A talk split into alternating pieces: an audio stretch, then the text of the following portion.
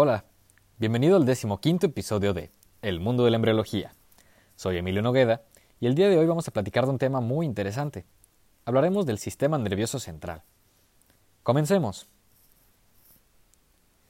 El sistema nervioso central aparece al inicio de la tercera semana como una placa de ectodermo engrosado en forma de zapato, la placa neural en la región dorsal media frente al nodo primitivo. Sus bordes laterales pronto se elevan para constituir los pliegues neurales. Al avanzar el desarrollo, los pliegues neurales se siguen elevando, se, aproximan uno a otro en la línea media y por último se fusionan para constituir el tubo neural. La fusión inicia en la región cervical y continúa en sentido cefálico y caudal. Una vez que inicia la fusión, los extremos abiertos del tubo neural constituyen el neuroporo anterior o craneal y el posterior o caudal, que se comunican con la cavidad amniótica circundante. El cierre del neuroporo anterior sigue en dirección craneal desde el punto de cierre inicial en la región cervical y desde un sitio en el prosencéfalo, que se forma más tarde. El cierre a partir de este último sitio avanza en dirección craneal para cerrar la región más rostral del tubo neural, y al mismo tiempo en dirección caudal para encontrarse con el punto de cierre proveniente del sitio cervical. El cierre final del neuroporo anterior ocurre en la etapa de 18 a 20 somitas, alrededor del día 25. El cierre del neuroporo posterior ocurre alrededor de tres días después. El extremo cefálico del tubo neural muestra tres dilataciones, las vesículas cerebrales primarias. La primera, el prosencéfalo o cerebro anterior, el mesencéfalo o cerebro medio y el romboencéfalo o cerebro posterior. De manera simultánea, forma dos plegamientos, que son el pliegue cervical, en la unión del rombencéfalo y la médula espinal, así como también el pliegue cefálico, en la región del mesencéfalo. A las cinco semanas del desarrollo, las vesículas cerebrales primarias se han diferenciado en cinco vesículas secundarias. El prosencéfalo forma el telencéfalo y el diencéfalo. El mesencéfalo se conserva sin cambios y el rombencéfalo da origen al metancéfalo y al mielencéfalo. Un surco profundo, el istmo rombencefálico, separa el mesencéfalo del metancéfalo. En tanto, el pliegue pontino marca el límite entre el metencéfalo y el mielencéfalo. Cada una de las vesículas secundarias contribuirá a la formación de una parte distinta del cerebro. Los derivados principales de estas vesículas incluyen a los hemisferios cerebrales del telencéfalo. La vesícula óptica, el tálamo, el hipotálamo y la hipófisis del diencéfalo, los conículos anteriores y posteriores del mesencéfalo, el cerebro y el puente del metencéfalo y el bulbo raquídeo del mielencéfalo. Hablemos de la médula espinal. La médula espinal que corresponde al extremo caudal del sistema nervioso central, se caracteriza por una placa basal, que contiene neuronas motoras, y una placa alar, con neuronas sensitivas, al igual que una placa del piso y una placa del techo a manera de vías de conexión entre ambos lados. Se forman nervios espinales a partir de cada segmento de la médula espinal. Estos nervios tienen sus núcleos motores en la capa basal, dentro de la médula, y sus cuerpos celulares sensitivos se, ubican en los ganglios espinales derivados de las células de la cresta neural, fuera de la médula. El cerebro puede dividirse en tallo cerebral, que es una continuación de la médula espinal y se asemeja a esa estructura en lo relacionado con la organización de las placas basal y alar, y los centros superiores, el cerebelo y los hemisferios cerebrales, en que se acentúan las placas alares.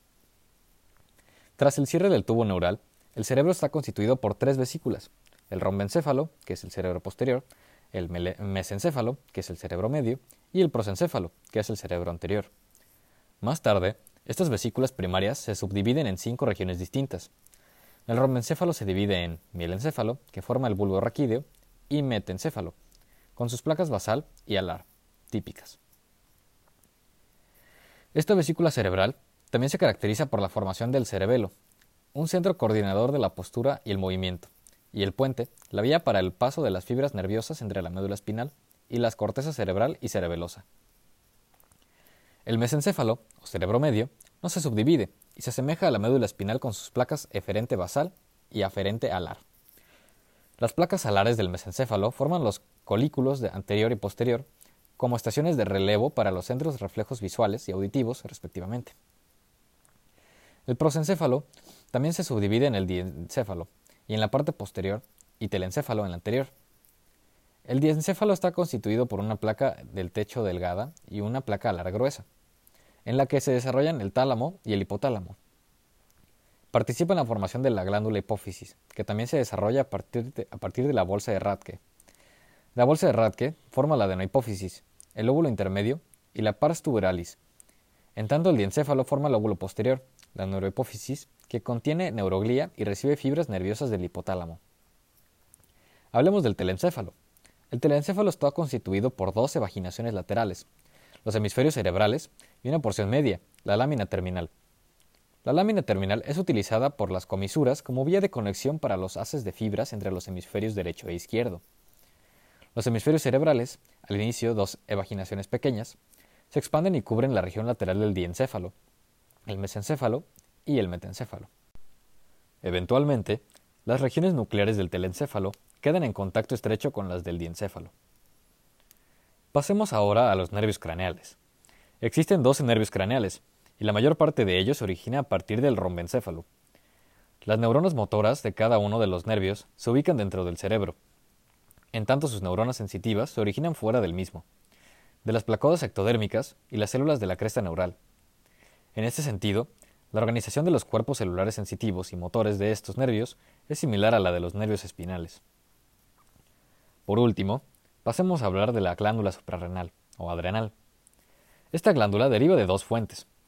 La primera, el mesodermo de la pared posterior del cuerpo, que prolifera para constituir la corteza fetal, que es sustituida por una segunda proliferación de estas células que conforman la corteza definitiva. Esta parte de la glándula produce esteroides y participa en el mantenimiento del embarazo mediante la secreción de DHEA, que se convierte en estrógenos en la placenta y la segunda, las células de la cresta neural que migran de los pliegues neurales y forman la médula de la glándula. Estas células se diferencian en células cromafines y corresponden a neuronas simpáticas posganglionares modificadas. Cuando reciben estímulos de las neuronas preganglionares, secretan epinefrina y norepinefrina directamente al torrente sanguíneo. Hemos llegado al final de este episodio. Si te gustó, no olvides de seguirme y compartirlo con quien tú creas que puede interesarle esta información. Y bueno, sin nada más que agregar, te espero en el próximo capítulo de El mundo de la embriología.